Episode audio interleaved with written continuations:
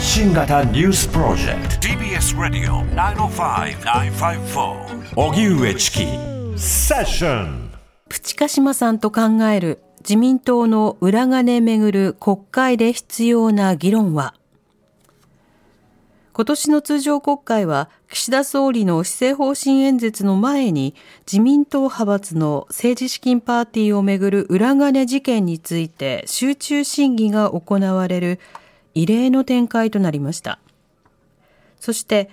今週水曜日から今日までの3日間は岸田総理の施政方針演説に対する各党の代表質問が行われ事件の全容解明を求める声や企業、団体献金は禁止すべきといった意見が上がりました。しかし、岸田総理は曖昧な答弁に終始しました。今日は自民党派閥の裏金問題について、今後さらにどんな議論が必要なのか、時事芸人プチカシマさんと考えます。ではスタジオにお越しいただきました。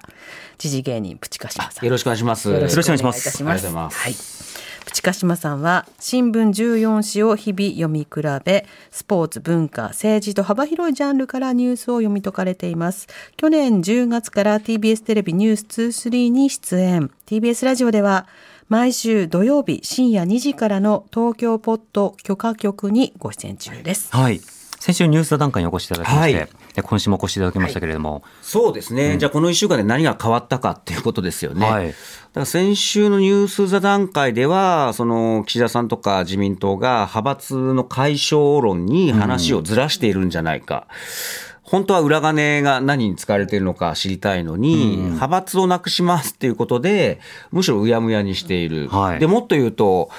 岸田さんは無党派、無派閥になるということで、今、7割ぐらいが無派閥なんですよね。じゃあ、むしろこう、自民党の中で無派閥という大きな派閥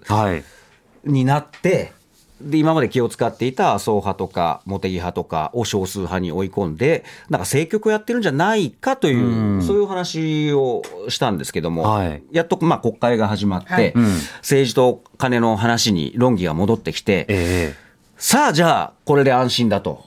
思ったらえ？っていう。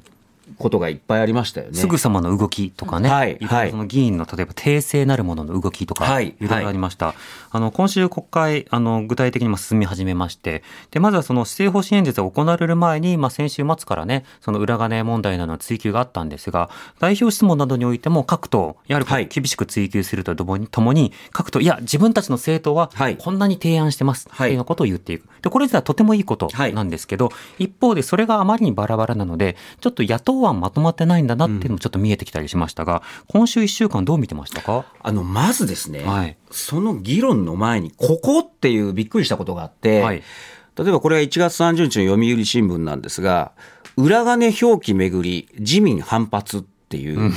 あの、29日午後の参院予算委員会で、開会に先立つ理事会で、まあ今、中継とか入ると、質問の野党議員とかがパネルとか用意するじゃないですか、見やすく、説明しやすく。で、そこに裏金って書いてあるものを、いや、裏金問題と断定的に書かれるのは適切ではないと、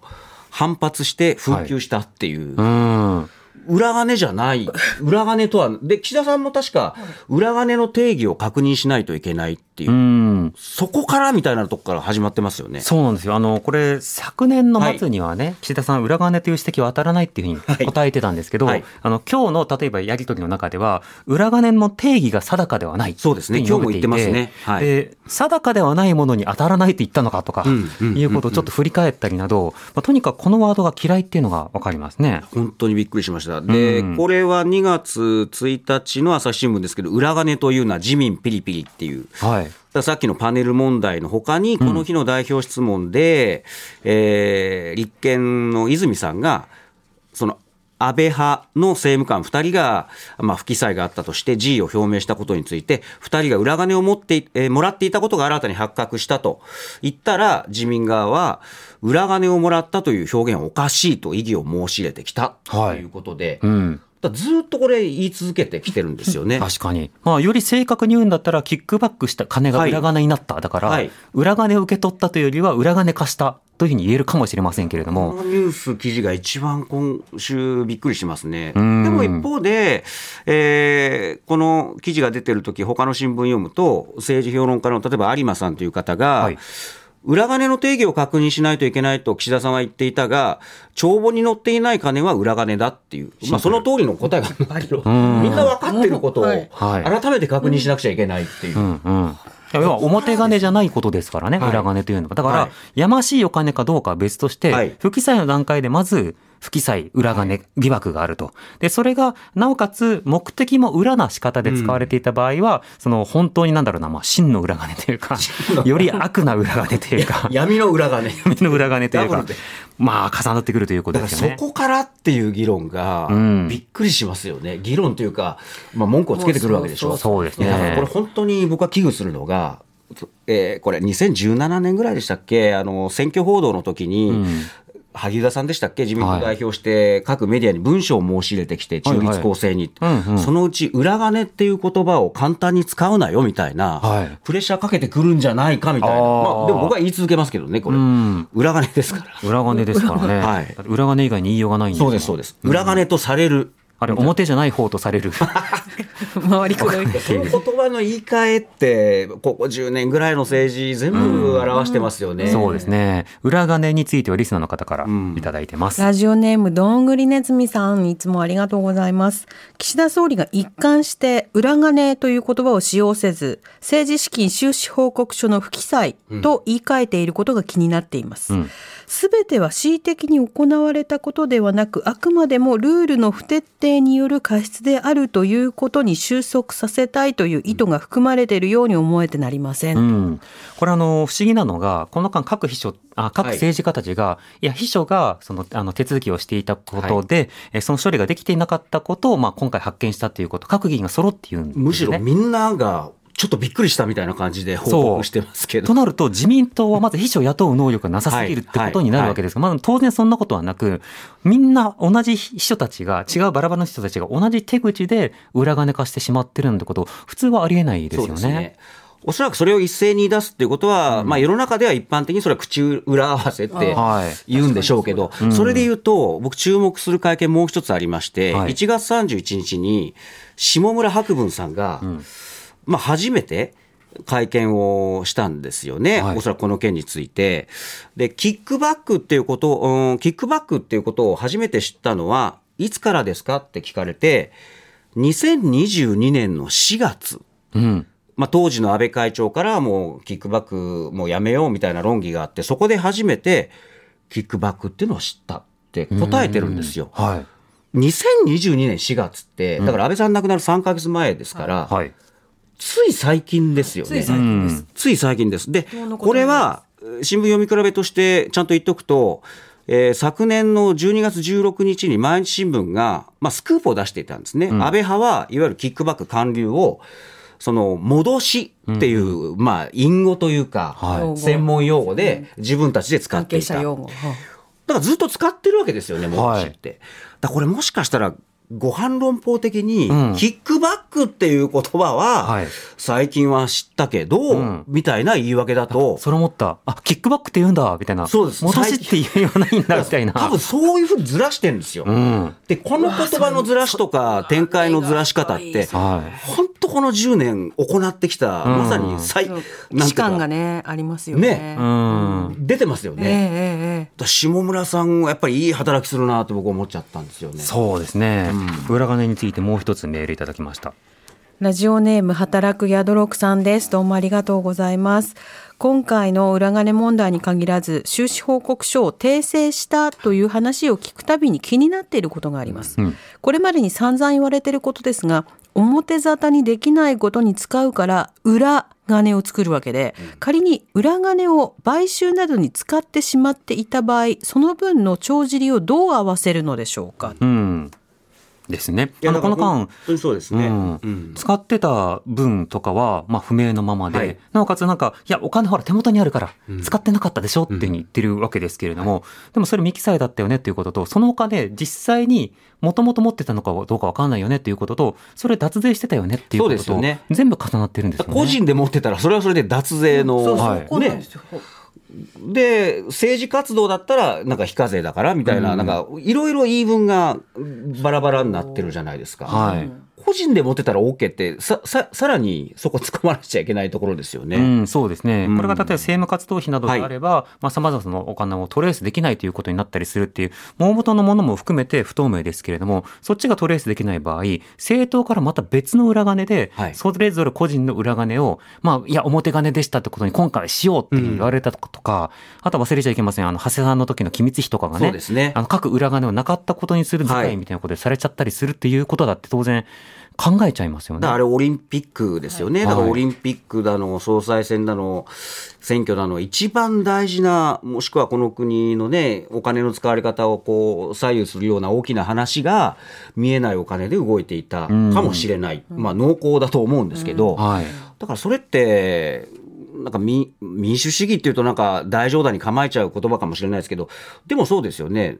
だって選挙とかと一番遠いところにいるわけですからね、うん、見えないお金で何か大事なことが決まってるっていう、まずそこからですよね。そうですね、その解明。はい、で、じゃあ実際誰がどれぐらいのお金をもらっていたのか、これ野党側があの自民党と政府に求めてるんです。はい、であの今メディアと、それから野党がリストを作って、で、それを公表していると。はい、そもそもこれなんで私たちが作んなきゃいけないんですかっていうことを、まあ、例えば泉代表とか野党の他の、はい、議員たちが言っていて、これは本来自民党、この方々がこれだけのお金もらってて、その理由はこうでしたっていうことを一覧で出して、説明責任を果たすべきじゃないかっていうことを言ってるんだけれども、総理は個々の議員が個別に丁寧に説明をするものと承知しているというようなことを述べるんですよね。だからもともと上脇さん、上脇教授がお一人で正月返上で、もう1年ぐらいかけてやっていたことが、まあ徐々に輪が広がってきて、メディアもやり出したんですけど、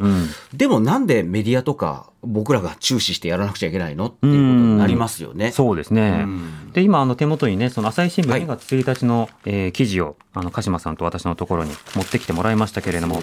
あの、とても長いリストで、あの、新聞紙の上から下までなっていて、これなん、この長さをどう表現しようかって私いろいろ考えたんですが、あの、盛り上がった10人ぐらいの大学生が、はい、ノリで買った鍋パーティーの時の領収書ぐらい長いっていうのがちょうどいいのかなと思いますけど、そうですね。とにかく長いですね。で、上から。さんが焼肉たパパーティーをやったら、うん、レシートがこれぐらい出てきそうですよね。3万円ぐらいのやつ。はい、うん。一個一個100円なのに、ね。でもこれがね、額がすごく多くて、はい、池田議員の3200万円から始まって、下は10万円まで合計4億2000万円を超えた、えーえー、未記載。だから未記載の段階ではその裏金化されてたっていうことになるわけですよね。これだけの方が、じゃあなんでこの人があの、このランキングにいるのとか、このお金を何に使っていたのかとか、あとはそのいろいろとね、その、なんだろう、炎上議員というか、はい、よく問題になる議員もいるんだけども、はい、でもその議員が大事にされているのは、なるほど、この人パーティー券売れるんだと。だから自民党の中ではお金持ってこれる議員ということで、大事にされてたんだなとか、ね、ちょっといろんなことが見えてきますね。だから池田さんなんてあれ、読売が報じていたんですけども、あの、小選挙区とか選挙で弱いから、はい、じゃあ自分ではその派閥の中で存在意義を高めるためにパーティー券を売っていた。で、萩生田さんを兄貴と呼んでいたっていう。はい、だからやっぱり、売る理由っていうのはあるわけですよね。で、谷川さんでしたっけ、はい、は、やっぱり大臣になりたいからたくさん売っていた。でも、なれなかったわけですよね。なれなかった。売ってもなれない人もいるっていう。うん、はい。だから何のために売るかっていうのがね、でもこれはやっぱりご本人たちがもっと言わないといけないことですよね。そうですね。ただ谷川さんたち、谷川さんとかは、例えばその、なんでそういったものが必要だったのかっていうことについて、まあ、出世に絡めた説明をしたんだけれども、さらなる議員の質問などに関しては、それ以上喋らなきゃいけないんだったら私は死ぬしかないみたいなことを述べたりしていて、やっぱりその墓まで持っていくぞ感が全体としてとてもすごい状況になっています。うん、で、ね、これに対してあの立憲民主党の泉代表は、例えば裏金議員に、すべての議員に議員辞職を求めるということ、それからすべての人というものを公表すること。これまで離党勧告とか除名処分をいろんな議員にしてきた。例えばコロナ禍で銀座のクラブで飲んだっていうことに対して、いろんな勧告とか処分してきたけれども、今回それよりもっと激しく大きいじゃないかと。そ、ね,、れら一掃しないのかっっていうようなことを言ってるんですが、まあ、それに対しては、まあ、無回答ということになってます。こういったやり取りどうでしょうか？だから、岸田さん不思議なのが、例えばこれから各党と国会で真摯に議論を進めていきたいって言ってる場がもう国会なんですよね。はい、なんかこう、一人時間差をなんか利用してて、いや、今、国会ですよって。あなたが聞いてる場所は。はい。なんか国会じゃないところで喋ってるような。確かに。で喋るじゃないですか。でも今国会ですよ。もうどんどん議論すればあって。はいはい。あの一人時間差攻撃なんかずるいというかわざとなのか天然なのか天然じゃないですよね。テクニカルに例えば、うん、あの二つ法律の通り方ってありますよね、はい、でそれは内閣が提出する閣法とそれから議員立法とでそれぞれあった時に閣僚たちがまあ議論して同意して閣議決定してで国会に審議してくださいって出すパターンと議員たちからこう出てくるパターンがあってで国会で議論してくださいっていうふうに言う時は閣法で出したりとか、はい、行政の方で動かないんで、どうぞやってくださいっていうとき、で、なぜこれを言うかというと、自民党が消極的で、野党だけじゃ動かないだろうから、はい、自分たちにとって優位なときに国会で議論してくださいって言うんですよね。それは多分狙ってると思いますね。そうですね。だから、もう結論的なこと言うと、やっぱり自民党の自浄作用っていうのは多分できないだろうなと思うわけですよ。だって、普通の企業とか組織で例えたら、はい、例えば今いる この不祥事を起こした体制人が改革っていうよりは、うん、例えば第三者機関を設置したりとか、外部から人を呼んだりとか、やるじゃないですか。はい、でもその素振りはちょっとは匂わせるんですけど、はい、動きそうもない、まあ、解明されそうもないっていうんだったら、岸田さん実は、岸田さん忘れてるかもしれないですけど、国会っていういい場所があって、うん、岸田さんも国会議員で、はい、で国会っていうのはその、例えば参考人招致とか承認喚問とか、うん、それ調査もできるところだから、そこをどんどん利用すればいいのにっていうのは、みたもっと提案すればいいんですけど、ただ岸田さんは、まあ、真摯に各党で国会で議論してっていうのを国会で言うっていう。うんだから明日、明後日の岸田さんに言わないといけないみたいな手法を取ってますもんね。そうですね。うん、でもちろん、その自民党がやるべきは、まずそのいろんな提案の前に、自分たちの政党の、まあ、丸裸状態をちゃんと見せるということ、はい、こういった状況でしたということを調査をして説明するということなんです。ただここ2段階やって、まず1段階では、その党として調査するというふうに言ってるんだけれども、一方でまずは各議員とか関係者に聞き取りをするというふうに言ってるんですね。はい、ただこの各議員ってどこまでどこまで、うん、どこからどこまでかと、例えばこれまでお辞めになった方とか、はい、そうした方含まれるのかどうかっていうのも一つ気になりますし、地方議員とか、つまりその金もしかしたらもらった可能性がある人、これあの、例えば、あの、選挙区、広島選挙区とかではそうでしたよね。あの河合夫妻の買収事件の件に関してもらった側がいたわけなので、でもそこまで調査の対象なのかどうかっていうのが煮え切らないというのが1点と。でもう一つが説明責任について今日国会で聞かれてたんですけど、はい、説明責任については、旧統一教会問題の時も各議員が適切に説明したものと認識している。あれが成功してるという前提なんですよね。はい、そうなんですよね。成功してないですよね。成功というかしてないですよね。うん、でも自民的には成功。うん、要はあれぐらいでよかったという。聞いてない、聞いてない。いや、だからこれ、安倍派がね、その解散というか、そういう流れになってるんですけども、はい、でも結局、これだけのことをやらかしているのに、うん、まあ、記者会見の要請にも応じていないと。はい、で、今日の朝日新聞の社説によると、1枚の紙のコメントだけで済ませて、うん不記載の総額などをまあそれで示しただけで、詳細は総務省のホームページで訂正されたものをご覧くださいっていうだけで済ませているっていう。はいもうびっくりしますよね、これね。まあ続きはブログでっていう方も、そうです、そうです、そうです、そうです。うん、いやこのパターンすごくないですか？あ切れると一応あの真面目に突っ込んでおくと説明責任って確かにいろんな手段があるんですけれどもネット見れない方もいらっしゃるので。そうですね、まあ、そうした方も含めていろんなメディア経由で伝えるっていう意味では、一番手っ取り早いのは記者会見、はい、記者会見はネット配信もされますから、はい、自分のブログで更新するよりはその方がいいし各えー、メディアは申し入れをしてるんですよ、うん、今、自民党などに対して、はい、それもしかし行われないという状況になってます、ね、行われないっていうのはな、なんでその決定権を持ってるんですか、行わないと決める側だと。行いませんっていう選択を堂々出すんですかね？そうですねそしてもう一つ、あの、例えば泉代表をはじめとして、はい、まあ野党などは、例えばその、いわゆるその、まあ5人衆とか、まあ7人とかね、いろいろ言われるような方々に、あの、衆議院の政治倫理審査会の出席を求めて、そこで説明してくれというふうなことを求めてるんです。で、それに対して岸田さんは、国会の手続きに基づき国会で判断いただくっていうふうに述べてるんですね。これが先ほどの罠で、国会に委ねるって言った途端に、自民党がそれを拒否すれば、はい、やらなくていいっていうふうに国会が決めたので、それは不要な手続きでしたっていうふうに決着してしまうという、これいかがでしょう？いやだからこれ、ずるいな。シンプル言うとずるい。ずるいですよね。うんそんなの、まあ、だからずっと逃げてる感じがしますよね。逃げられる状況、うん、だって分かってそういうふうに言ってるっていうことですよね。そうですそうです。そうです、対策としてね。うわ、無敵カード持ってるから、うん、どんどん攻めて攻めてみたいな、うん、向こうで。向こうで。ちょっと見見誤らないようにしないといやだから自浄作用は僕はもう無理だと思っていて、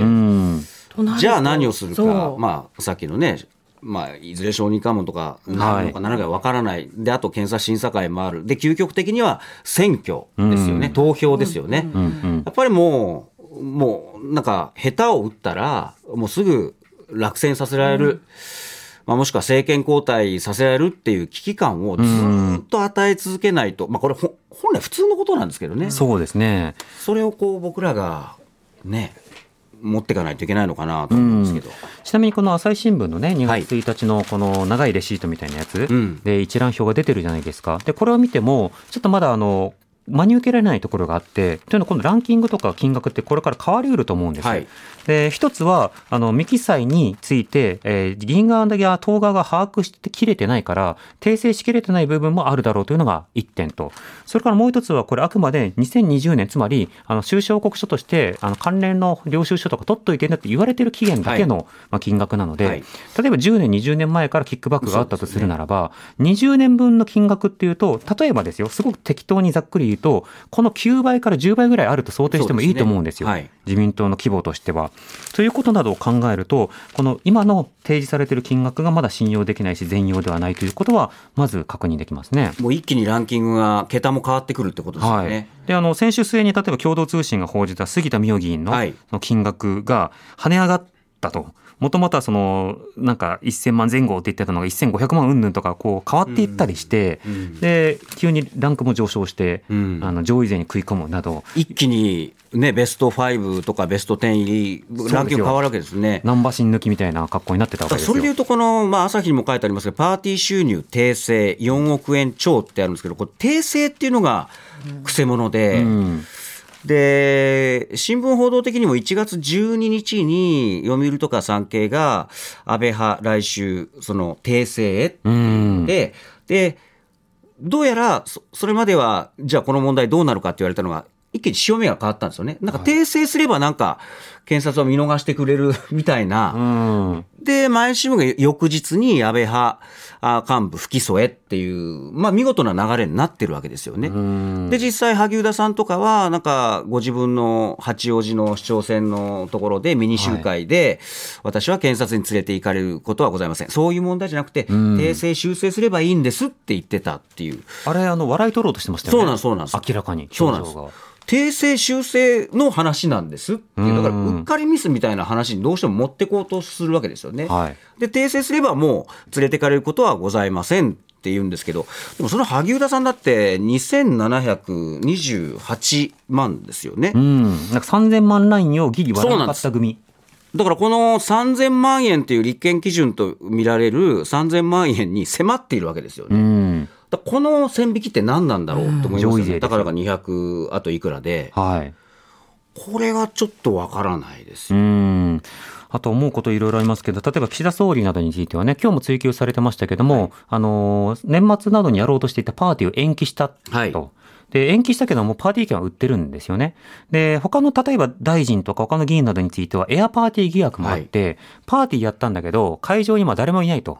で、数十人いて、で、何も出すものもないと。うんだからほとんど丸ごと政治家に入るっていう仕組みになっていて、何も提示するものがないのにお金だけ入ってくる。これはまさに寄付じゃないか。寄付ですよね。うん。だ寄付の逃れとしてパーティー券が使われてるじゃないかということが指摘されており、岸田総理に関してはこれについては、まあ、ほぼ何も言ってなかったですね。そうです、ね、あの、延期と言わずに、あ、延期と言って中止と言わないのはなぜですかっていうふうに答える、聞かれたんですけど、今日は田丸議員から答えてなかったですね。岸田さんはね、エアパーティーの件にしろ、で、昨年は、なんか官邸の忘年会とか、はい。いろいろ年末に、いろいろやってたっていう事実が明らかになってて、うんでそれもこうよくわからない説明をしてるっていうことですよね。そうですね。うん、あのどなたかがね、例えばその山谷議員とか、はい、杉田議員とか、いわゆるそのまあ、えー、右系、えー、はい、保守系とされるような議員たちが、はい、上位にこう食い込んでるのを見てですね、まあ例えばそのいろいろ戦前の道徳が大事だとか、教育直後が大事だとかって言ってたような人たちっているじゃないですか。でも確かに教育直後には裏金をもらもらうなって書いてなかったからねっていうふうに言ってて、まあ、そんな嫌味でも言いたくなるぐらいには、現行不一致があるなという感じがいわゆる保守、ね、この国はみたいな構えるわけじゃないですか。安倍はそうですからね。はい。でも、こういうことやってるわけで、むしろ、これ支持者は怒んなくちゃいけないんじゃないかな。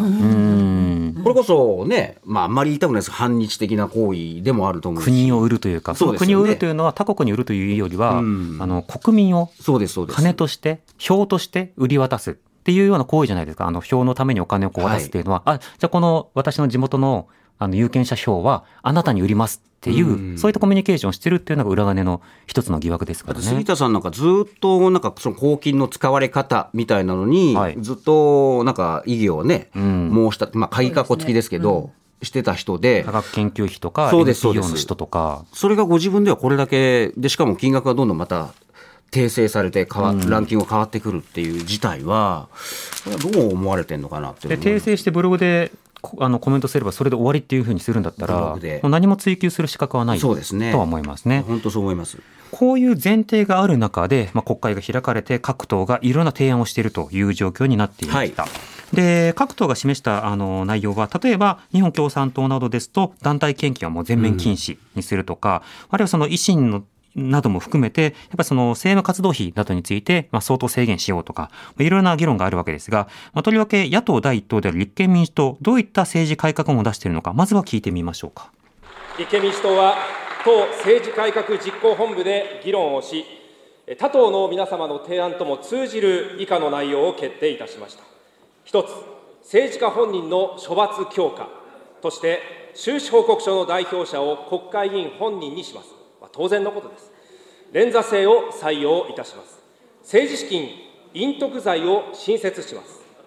2つ目、政治資金の透明性の確保として、すべての収支報告書のデジタル化、オンライン提出と公開、そして収支報告書と会計帳簿等の保存期間を3年から7年へ延長、そして政党の政策活動費の廃止、旧文通費の使途公開と返還制度の実現、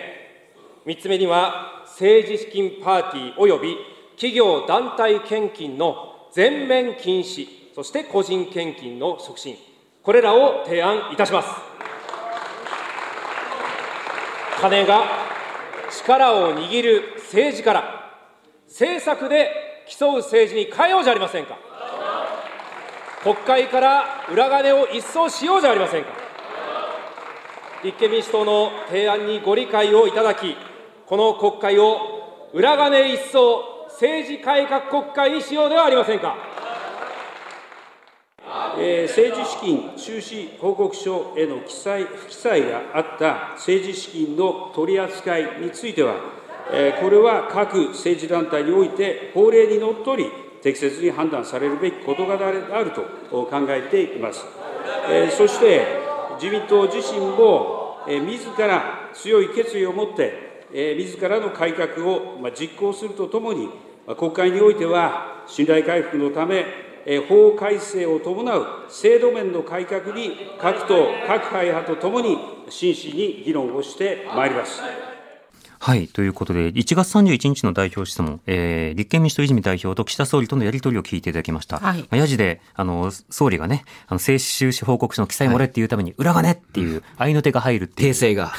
訂正が。訂正です。行われてますね。訂正っていう言葉使わないと。確かにね。はい、うん。赤ペンがこう入って、裏金って書くっていうやつですね。でも、いろんな提案がされてまして、で、東京新聞のまとめのね、資料なんかも手元にあるんですけれども、例えばその、各党が何を訴えているのかという点で言うと、えー、立憲も維新も共産も国民も公明党も賛成できているものは、えー、議員本人の処罰を強化する政治資金規正法の改正、いわゆる連座制など、はい、これについては公明党も賛成できてるんです。ただ企業団体献金の禁止となると公明党はここから離脱する。でパーティー券購入の禁止も公明党はここから離脱する。一方で政党助成金制度を廃止しましょうというのは共産党しか言っていないと。いう状況もあって、提案そのものは各党によってばらつきはあるものの、でもパーティーどうするか、政策活動費どうするか、資金法、え資金をどうするか、まあ、それから選挙制度をどうするかまで踏み込めるか、まあ、いろんな論点ありますね。はい、どうでしょう、鹿島さん。まず僕がやっぱりポイントかなと思ったのは、まあ、連座制の導入と、うん、あと、企業団体献金。うん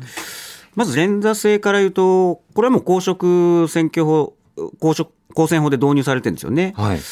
で、例えば当選が無効になったり、同一選挙区からの立候補が5年間禁止される。で、政治資金規正法ではどうなっているかって言ったら、これはないと。うん、で、しかも、この連座制につながる議論っていうのは、あの、岸田さんがもう華々しく立ち上げた政治刷新本部の中間報告では触れられてなかったということで、まあ、要は刷新本部って何をしていたのかっていう、何もしてなかったんだろうなっていう。でもっと言うと、この政治資金規正法って、議員立法で作られ、これ朝日新聞から引用してますけど、議員立法で作られて改正されてきたということで、議員が抜け道を残してきたとも言えると書かれているので、まあ、よく言われるのが、その、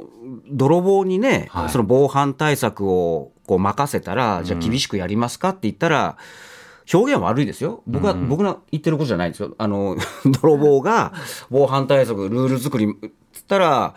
そりゃ甘くするだろうなっていうことになっちゃいますよね。えー、そうするとじゃあさっきの話じゃないけど、もっと外部の第三者とか入れて論議するしかないんじゃないかなとは思いますけどね。あとね、今の話聞いてて、まあ、泥棒という言葉をどう使うか別として、あえて使うと、はい、その構成した元泥棒に対策を考えさせるルールっていうのはいいと思うんですよね。それならいいですね。うん、つまり、うん、あの、例えばハッカー対策をホワイトハッカーにさせるためには、うん、ハッキングの手段から学ぶのと同じように、やっぱり手口を知ってる方が、うん、いや、こういった手口があって、こういった手口があって、これはこう抜けられて、こっちはこう抜けてきたんだっていうことを全部説明してくれること。つまり、自民党が元泥棒にならなきゃいけないんですよ。構成した元泥棒に。で、ね、全部改陳した上で、実はこのスキームは、この政党とかの時代もやってきたりとか、90年代はこんな手口だったとかっていうのを全部開示して、それらを全党でやらないようにしましょうって言えたら、まあ、ようやく一歩目っていう感じですよね。だからそこからですよね。だからさっきの裏金がどんな効果があったのかとか、選挙とか総裁選でどんな効果があって、はい、それもやって、で、実際じゃあこういう手口がありましてっていう、そこですよね。うん、一番最初はね、はい、お金の手口の一つとして注目されていることについてのメールいただきました。はい。ラジオネーム、立ち食いそばならかき揚げそばさんからいただきました。うん、はい裏金じゃなくても政策活動費がブラックボックス化しているのも大問題だと思います。国民の税金である政党助成金の使途が不明でいいなんて制度の欠陥ですよね。二階幹事長一人に50億円の政策活動費が支払われていて、何に使ったか国民は知る権利がないなんてどう考えてもおかしいですよね。いてます。そうですね。あの今まで報じられている中だと議員の中ではその野菜を買ったりとか鍋の具材を買ったりという私物に使っていたっていう人もあきあのいたりとか、はい、一方で何に使ってるのそんな大金っていうのがわからないという方もいて、何に使っていたとしてもそれは問題なんですけれども、しかし、やはり連想してしまうのが、その河合事件ですよね。そうですね。はい。二階さんからもらったとか、はい、安倍さんからもらったとか、まあ、菅っち500、余り100。500っていうね、出てきましたし。メモが。じゃあ、あのお金はどこからっていうのも。で、それが実際、ね、いわゆる党中央から広島の選挙区に投入されて、しかも特定の候補に、他にも自民党の議員がいたのに。はい。ある程度、もう選挙をもうね、コントロールしようとしてますもんね。そうですね。うん、で、あの時の一つの教訓は、あのメモがあっても、そこまではやっぱり調査は及ばなかったし、はい、で、立件もできなかったっていうことで言うと、うん、今だとその組織の構造に、こう、切り込むっていうこと自体が相当難しい。いや、捜査はするんですよ。捜査はするんだけれども、立件とか逮捕とか、あるいはそれに対するペナルティという点だと、非常に甘い。これまた抜け道ですよね。はいだ岸田さんがこの件について答えると、うん、その政治活動の自由みたいなことをおっしゃってますよね。はいうんでもその50億円がどこに使われたかっていうのは、その政治活動の自由と、またちょっと離れすぎかなとは思うんですよね。野党からあの自由の度が過ぎるそう、自由。新自由的な感じですよね。ね、うん、芯がカタカナのやつそうそうそうそう。そこは、やっぱり、だから僕もね、先週も言いましたけど、はい、政治には金がかかるんだっっって終わらそうとする玄人筋がいるんですけど、うん、いや、金がかかるとしたら、それも見せてくださいよっていうのを言いたいんですよね。うん、例えばじゃあ、この人はお金がかかるけど、お金をたくさん使ってるけど、なんか活動的だなっていう人もいるだろうし、はい、この人はお金あまり使わないけど、あんまり活動自体もしてないな。で、第3のパターンは、お金は使ってるけど活動もしてないなって、いろいろ見えてくると思うんですよね。でもそれが全部一堂に会して、有権者の前に用意どんで、ラインナップが見えると判断できるじゃないですか。はい、じゃあ、自分は誰が、まあ、この中ではね、選べるのかそういうことにお金がかかるのねっていうことも見えてきますよね。そうです、そうです、そうです。あの、持ち代、小売代じゃないけど、はい、あ、そういう仕組みに。持ちと小売には絶対使ってないと思いますけど。でも、そういう名目が立つっていう形で政治が、それが政治なんだそうなんですそういうふうにお金がかかるんだっていうことを知れることでも、我々のその知と、あ、え、それは、同意しないよってなれば、うん、私たちの一票の行き先も変わってくるし、ね、メロンかきロイヤルゼリーの菅原事件。などにおいては、はい、あの香典とかを秘書が持っていくとかね。あのそうしたお祭りごとに出るとか、うん。うんね、あるいはそのなんでしょうなんていうんだお中元か、とかでいろんなものを送るっていう、そうしたところのところにもいろんな例えばお金が使われてたとしたら、ね、日本の政治が2つの理由で金のある人の価値になるんですよね。一つは金を政党に渡せる人が勝ち。でもう一つは金を持ってる政党が勝ちっていうことになるので、私たちの一票が金によって削られてるっていうことになってしまう。なんかこれが投票民主主義ではなくて、資本民主主義というか、資金制民主主義になってしまうので、金ある人は100票ぐらいあって、はい、そうではない方はただの1票を使ってくださいっていう課金可能な選挙っていうことになってますね。で、ね、しかもそれが見えてない。っていう。そうなんですよ。そうなんですせめてそこが公開されれば、いや、だから人によっては、お金も使うけど活動的な人いや私はいいよっていう人もいるだろうし、いろんな判断ができると思うその活動には賛同します使っていただいてっていうでなんでカニこんなに買ってるのっていうことも入ると思うし、これいらないよねっていうのもあるし、議員同士のなんかね、送り合い、はい、あの贈り物の送り合いとかいらないよねって見えてくるじゃないですか。はい、で削れるものもあると思うし。うん、うん。うんリスナーの方からこんなメールも。はい。ラジオネーム、ハーツンチンゲンサイさんからです。ああ、局員の方。ああ、そうですね、はい、ありがとうございます。私も聞いてますけれども、はい、よくここのラジオネームの方のメールを、セッションにもいただいてありがとうございます。ありがとうございます。えー、裏金問題、パーティーや勉強会などの参加費として集めたお金をなかったことにするということですよね。うん、普通に考えれば、脱税なんだろうなと思うんですが、うん、ニュースを見ていて気になるのは、東京地検特捜部が立件見送り、裏金問題の背景はなんとなく想像つくんですがなぜ立件ができないのか、うん、なぜこれが脱税や犯罪として問えないのか？法整備ができていないんでしょうか？それとも何か別の力が影響しているんでしょうか？うん。これはあの現行法ではやはり不備があってそこまで追及しきれない、ね、ということが明らかになったそこが多分一番の結論になると思うんですよ。だから現行法ではどうやったって、例えば共謀を立証するのに、うんね、あの具体的な事実が言った言わないっていう、だからこれ、皮肉なことに、これ、どっかの記事に載ってたんですけど、もうこの慣習が長すぎて、もう今更具体的な指示を出さなくても、あうんの呼吸でできるから、むしろ立証できないっていう、長すぎるから、この慣習が。実はね、こういった制度があってって説明したり、はい、この制度、もうちょっとパーセンテージ、はいあの、マージン何パーセントしましょうっていうやり取りがあれば別なんですけど。それが最近やり始めたら、そういう具体的な詰めというか、うん、まあもしかしたら文書も残ってるとは思うんですけど、もう何せ、それこそ森さんの時代からやってたんじゃないかって言われてますから、あうんの呼吸ですよね。消せないのは2022年、うん、その安倍さんが一旦辞めると言った後に再開、はいはい、これは共謀だと思うんですけど、はい、そこのラインをどうやって見極めたのかは、ちょっと疑問ですね。あと報じ方の問題ですよね。安倍さんはもうこんなことはやめろって激怒したっていう、はいはい、岩田さんが報じてましたけど、その2週間後に朝日新聞が同じような記事を出してるんですけど、よく読むとニュアンスが違って、安倍さんはもうやめようという提案をした。うん、もうやめようっていうのは、もういい加減やばいからもうやめようよ。俺が会長になったらもうね、やばいからっていう。だ知ってた上で提案したっていうとなると、全然ニュアンス違うじゃないですか。違います。当然森さんの頃から安倍さんもいたわけで、若手の頃から。知ってたからこそ、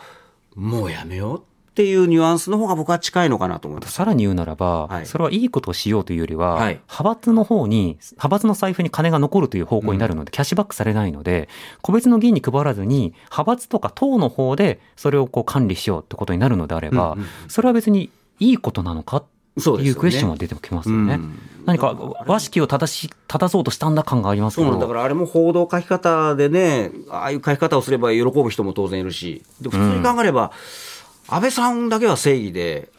安倍派五人衆は悪ってなわけねえだろうって思いますこの慣習についてはね。そうですね。和感が、うん、はい。さて次々とメールいただいてます。さすらいの旅人さんからです。どうもありがとうございます。政治資金収支報告書に不正記載をした場合は、その議員数に応じて政党助成金の返金を求めるべきだと思います。うん、さらに政治資金収支報告書に不正記載した会計責任者のが起訴、過去略式起訴を含むもされた場合。うん、その会計責任者は秘書の職に就けなくすればいいのではないかな、うん、今回は安倍派において不正な記載が多発しているので秘書がいなくなり政治の実務が回らなくなると考えますがという。秘書を辞めさせる方は、まあ、いろいろなメリットデメリットパパパッと浮かびますけれども離れてくれれば吐くのかな。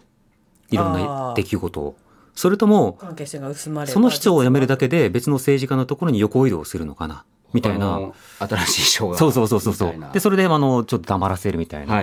こととかってね、ありますから、うん、そこまで、なんだろう、こう、信用できない感が ありますね。うん。でもその返還っていうのは確かにそうで、政党助成金は献金を受けない代わりにっていうことだったんだけど、実質上献金を受け取ったんだったら、そのペナルティとして政党助成金向こう何年間、その政党である限りはこうしますとかっていうのはあってもいいかもしれない、ね、いや、本当そうです。あの、昭和の末ぐらいからね、リクルート事件というのがあって、はい、で、もうそういう、もう政治と金、もうやめようよ。その代わり、税金から、まあ、出すからっていう、すごく分かりやすく言うとですよ、うん、それで始まった制度なのに、相変わらずまた同じことをやってる。で、それとは別のパーティーをやってっていう。はいうん、結局結局ですよね。で、その時のその自民党のまあ改革の対抗の中には、はい、あの国会の改革のあり方、政治制度改革のあり方についても触れていて、はい、で、これをよりアップデートした仕方での提案に動かしてほしいと思うんですけれども、あの、各政党のあの代表と、それから代理人なども参加できるような仕方で、え、例えば委員会などをこう作って、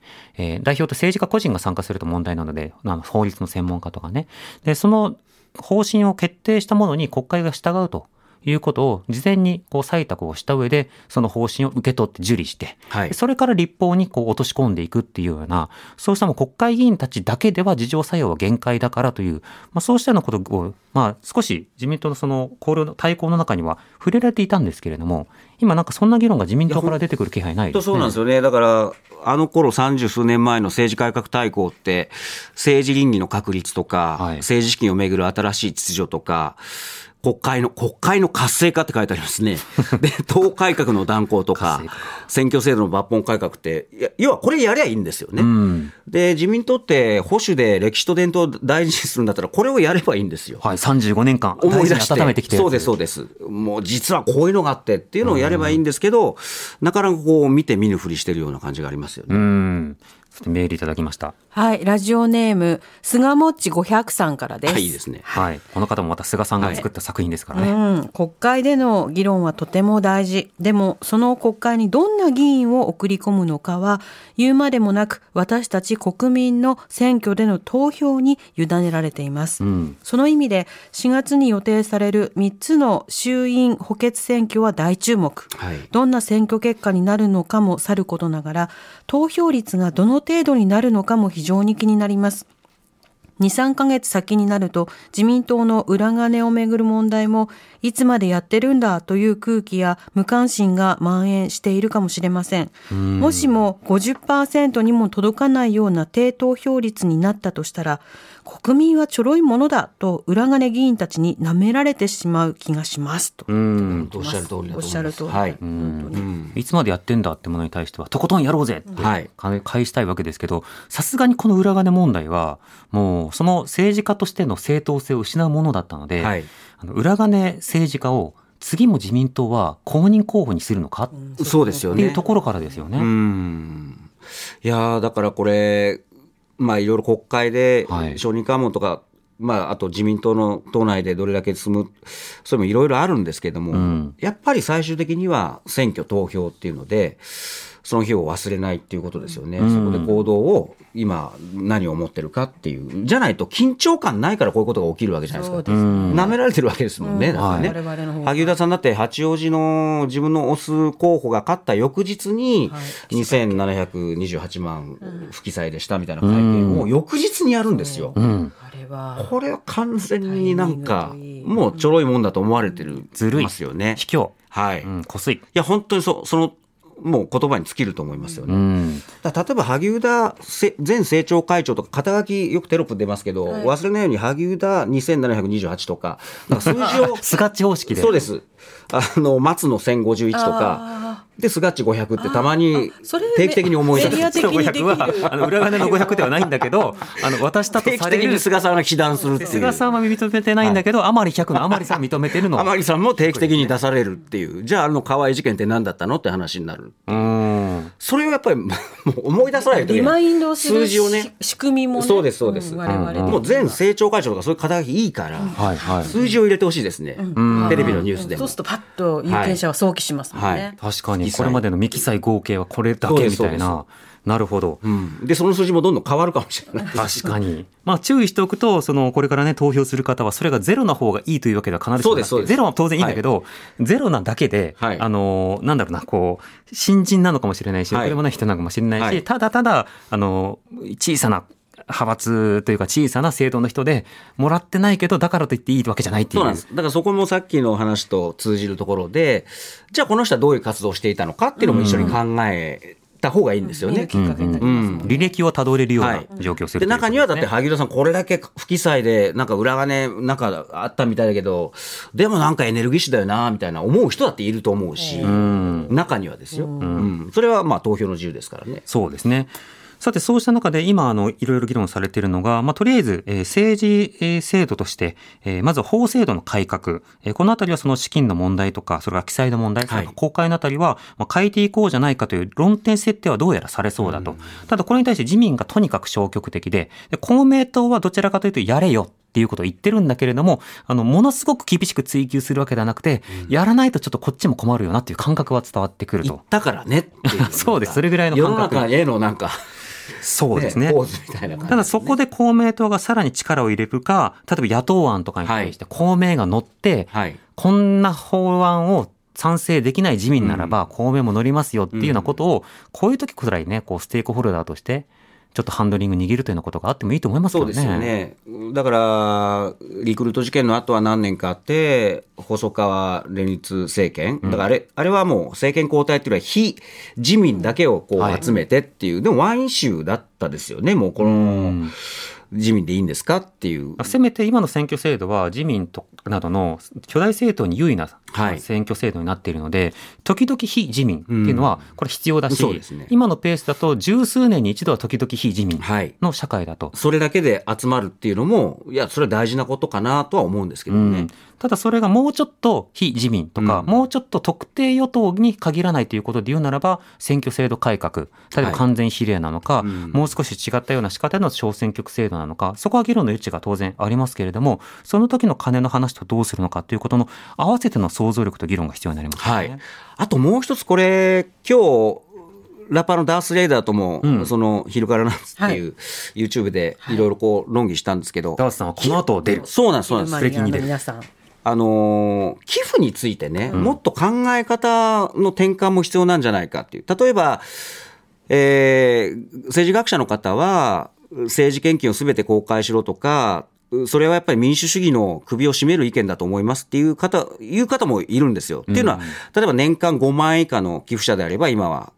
記載義務がないと。はい。でもそれが全部公開されると、誰も献金する人なんかいなくなっちゃう。だからそれが民主主義の首を絞めるっていう論理なんですけど、一方で、なんだろう、その、献金、誰か政党に献金することがなんか、ちょっと知られたくない、後ろめたいっていう、そこから変えていった方がいいんじゃないかなって僕は思うんですよね。そうすると、じゃあ、私はこの政党をを押してるから、献金しましたっていう。例えばまあ、住所まで公開っていうのは直した方がいいと思うんですけど、名前ぐらいは出したっていいと思うんですよね。で、それで、ああ、そうなんだ、そっちの党なんだとか、まあ企業だって、そうすれば企業の献金をなくすっていう議論も確かに必要、考えるのも必要だと思いますけど、はい、じゃあこの企業はここにちゃんとこれだけの献金をして、っていうのが可視化されれば、まあまあ、今よりは健全になるのかなと思うんですよね。寄付っていうものについて考え方をね、なんか後ろめたく5万円、20万円以下だったらちょっと名前が出ないからこっそりみたいな、その方を直してってもいいんじゃないかなっていうのは思うんですけど、ね、政治空間の議論そのものを変えていくということ、はい、それからそれに対してこう見る側が何か判断をするということ、だから普段から政治談義というものをオープンな場で日々できるようにするというような、はい、そうそうしたことにしていきたいもんですね。そうなんです。だから台湾とかね、ダースさんと見に行ったんですけど、うん、やっぱりすごい屋外の集会とかめちゃくちゃお金かかるわけですよ、フェスみたいな。でもね、あの TBS ラジオでこの後ダースレーダーさんが出ます。ので、はい、その話も出るかもしれません。はい、今日お時間となりましたけれども。できないとこの後はい。プチカシマさん。ありがとうございました。ありがとうございました。考えました。またお待ちしています。はい、TBS ラジオ。TBS ラジオ。荻上チキ。荻上チキ。荻上チキ。セッション。